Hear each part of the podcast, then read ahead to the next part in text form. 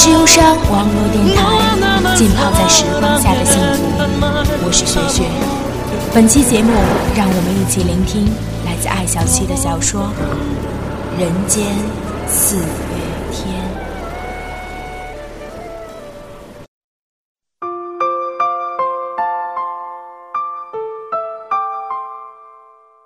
你是一树一树的花开，是燕在梁间呢喃。你是爱，是暖，是希望。你是人间的四月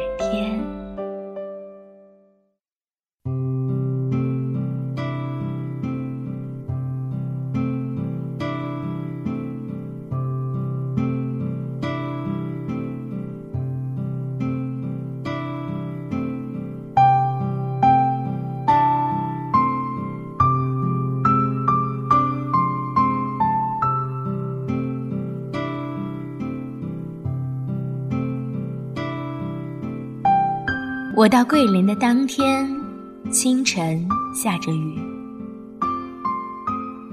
收拾简单行李，从朋友安排的宾馆搬出。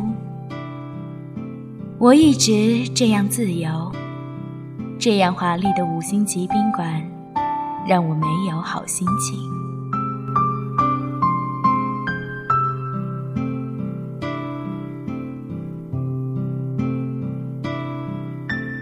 遇见木桥是在阳朔，漓江的船票对中国人是一百六，对外国人就是二百一。地方保护也好，赚外国钱也好，我不怎么惊讶，心底还有点小小的窃喜。我们中国人是该有这样的气节和底气的，如此天经地义。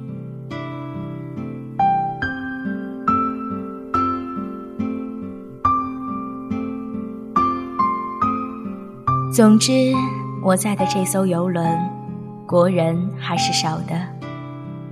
大多来桂林的人都是抱团，于是，一个团队一个团队安排落定。为数不多的散客如我一样，买到哪张船票，便上哪号游轮。我在的这一只写着蓝色的大字“漓江七号”。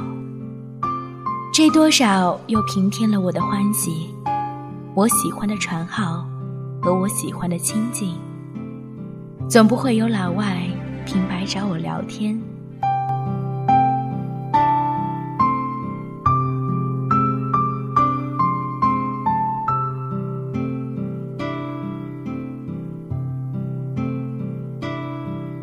我的座位在上层，出门即是甲板。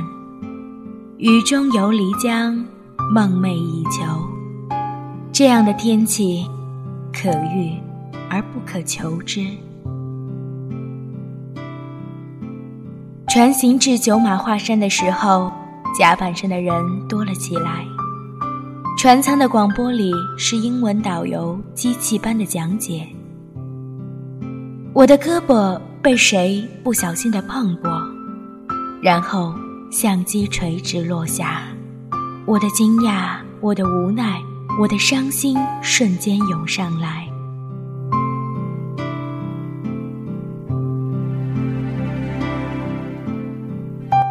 然而，可是，木桥接到了他。我看我的宝贝又安然在我手中的时候，忘了说谢谢。回过神来，看到他笑。个头很高，我仰视他的眼睛时，迎上他浅浅的笑容。短发，发间还有未落的雨露，如此迷人。他也是中国人，夹杂在这些金黄头发、蓝眼睛的人里，让我感觉亲切，没有距离感，就很好。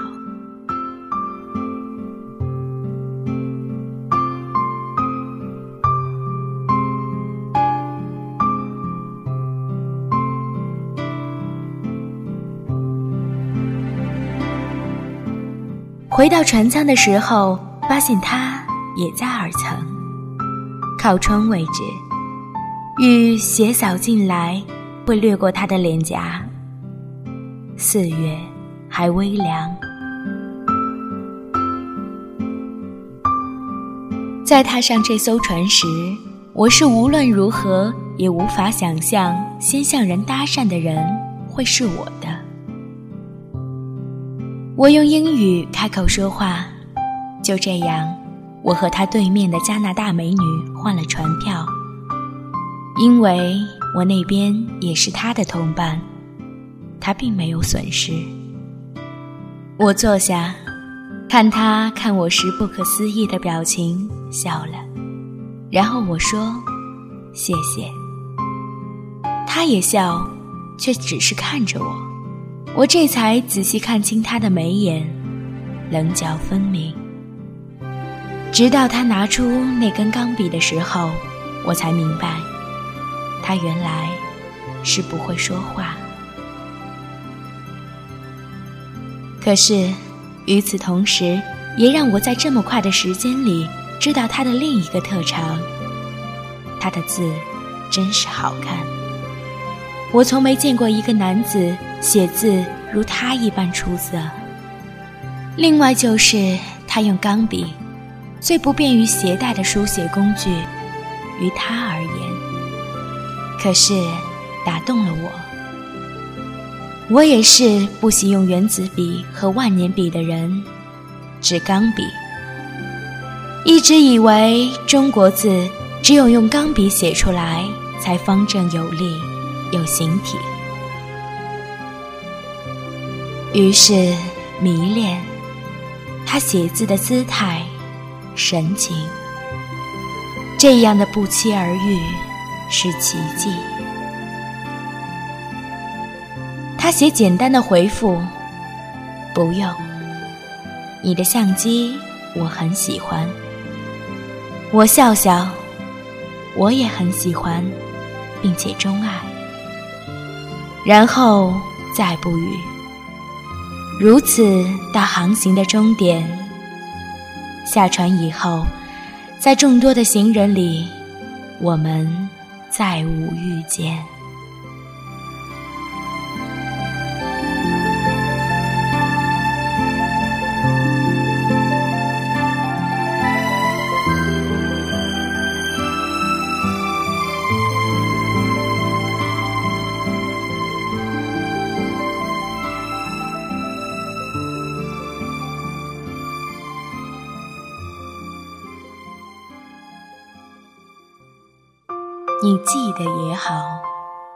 最好你忘掉。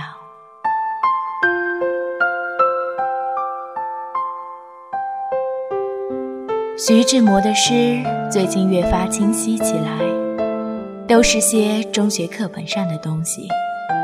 对于这个男子，我没有过多猎奇的喜好，多情却专情的男人。他爱林徽因的时候。是真的爱，爱陆小曼的时候，也是真的爱了。也许唯一没被他深爱过的女人，就是张幼仪，他的第一个妻子。他的爱在中国历史上是开放的，是勇敢的，是无畏而激昂的，也是中国历史上打破传统约束。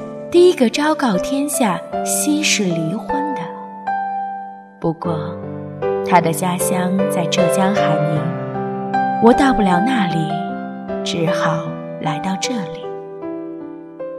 我到达乌镇的时候，想我此刻离这个传说中的男子那样近。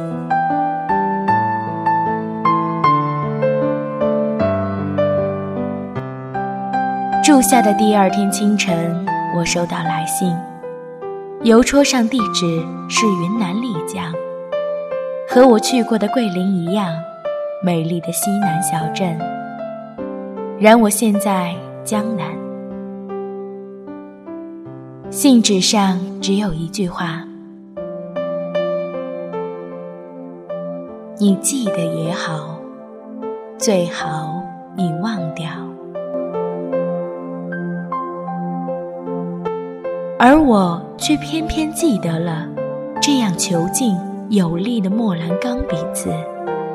只是他如何知道我在这里，又如何知道我住这里？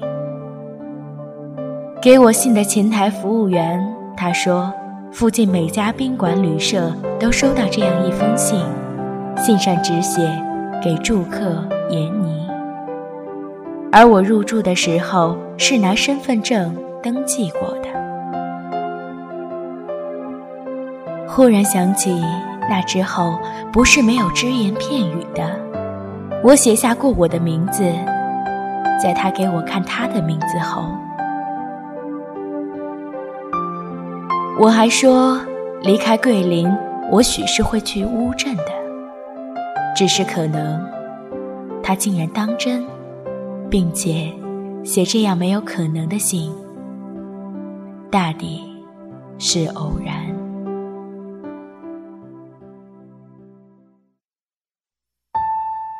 得之我幸，不得我命。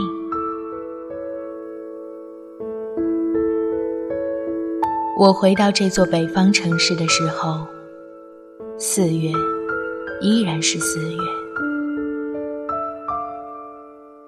旅途短暂，并没有过多的疲惫感。旅行对我来说是最好的养生道。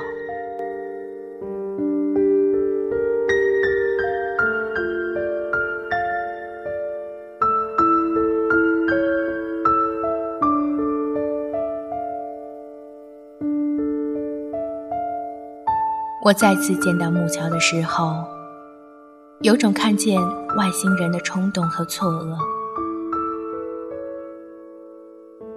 而我从他的眼睛里一样看到数不清的惊讶和复杂神情。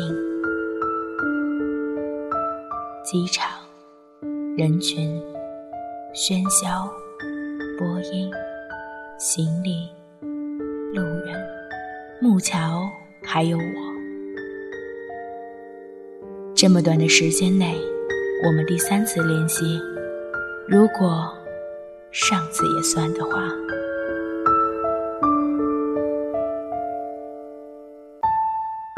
走出机场大厅的时候，我发现它在阳光下是会发光的，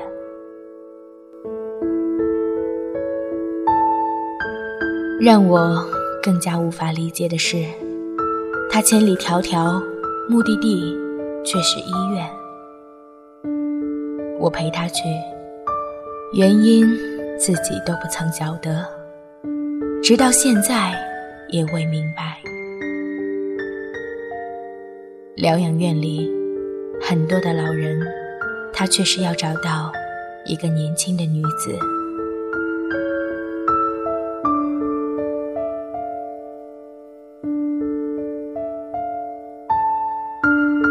他不能说话，把心里所想写下给我，简单几句，足够明白。帮他找到医生，可是结果不令我们满意。他已经离开，我大抵已经知道他是谁，他又为什么？不远万里而来。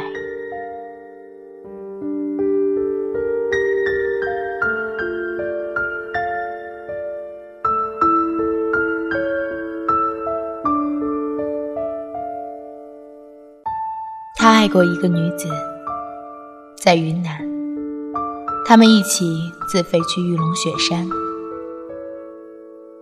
坐索道的时候那女子却不幸掉下。他被保险杠拦住。那两人一辆的缆车，若意外，怎会他一人得生？于是，所有人质疑，可我不质疑。他其实也清楚，只有一个原因：那女子。有意跳下。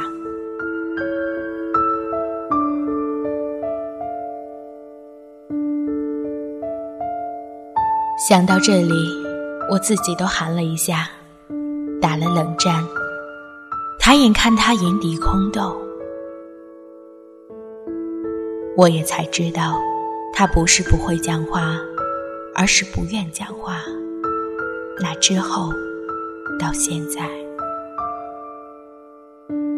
我可以明白，很多时候，解释是多么苍白的事情，沉默才是金。我木的心疼这个男人，也许连他自己都不知道他为什么离开，他怎么舍得丢下他一个人？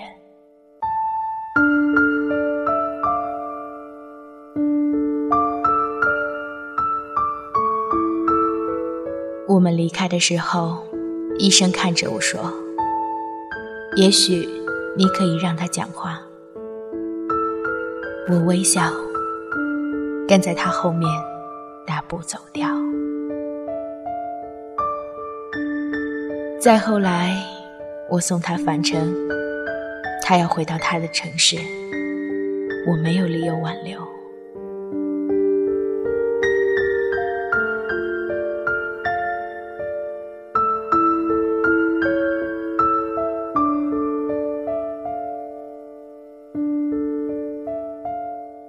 我知道医生那句话的意思，因为我认得他，他也一定认得我，因为我便是那女子，我也并非是蓄意自杀，意外的太像必然。保险杠松动的时候，我比他先察觉，在我这边。已经失去重心，快到山下不远的距离，我们一起死，或者我自己跳下去。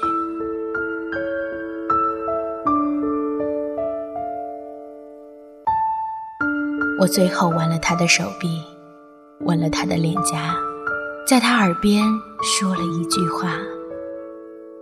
也许，在他眼里，一切。都像准备好了自杀的神情，也确实如此。然后，我放弃掉自己，看着缆车滑向终点，而我并没有与这玉龙雪山同葬。彼时，距离已不很高，下面雪山也还温柔。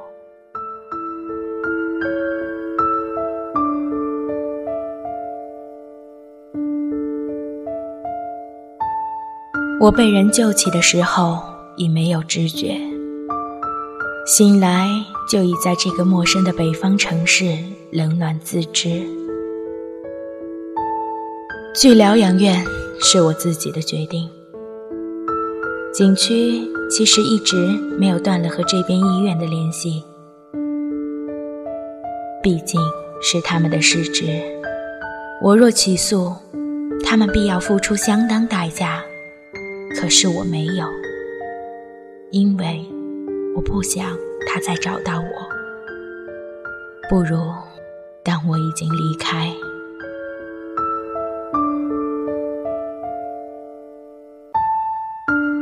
因为这世间我命不多，虽然活着，也只是时间长短问题。于是。我离开疗养院的时候无人知道。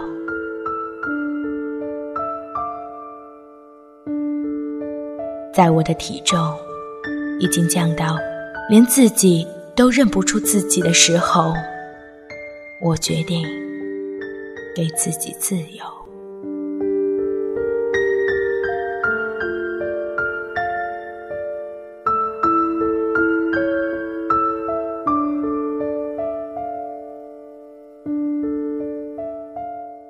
现在的一个同事从桂林来电，让我也过去，欣然答应，收拾了简单的行李，然后遇见木桥，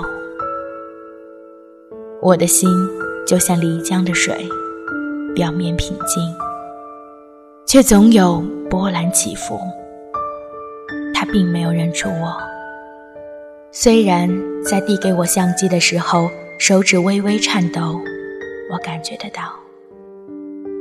大难不死后的样子，我自己可以想象得到。但是他总该能认出我的。我坐在他对面的时候说谢谢。他除了说起我的相机，还问起我姓名。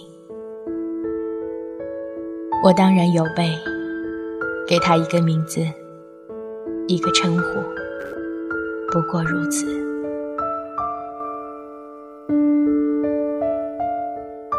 他眉头微微皱起，然后问：“下一站打算去哪？”我说：“许是乌镇。”他点头，再没有说话。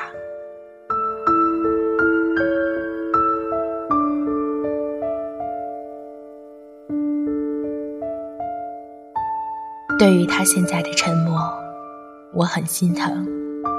我几乎忘了他的声音，这让我难过。在乌镇收到那封信的时候，我断定他想起了什么，因为他人在云南。云南，他想要知道什么？后来，在机场到疗养院的路上，我大概已经知道，景区把事情告诉他。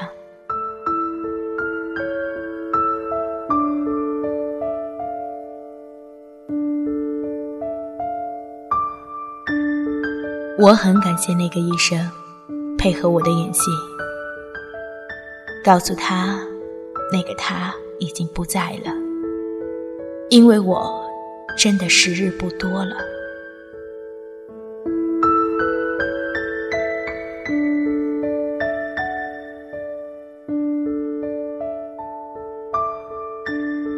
我在一个晴好的早晨，打开窗户时，看到朝阳美好的模样，流下眼泪。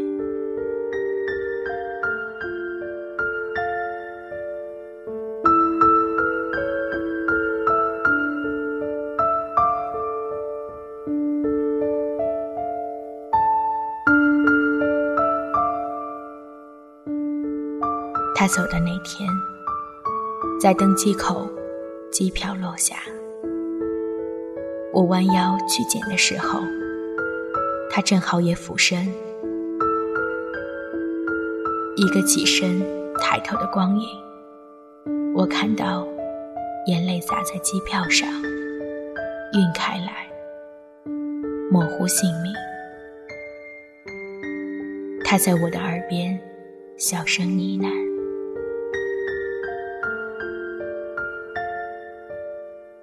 你是爱，是暖，是希望。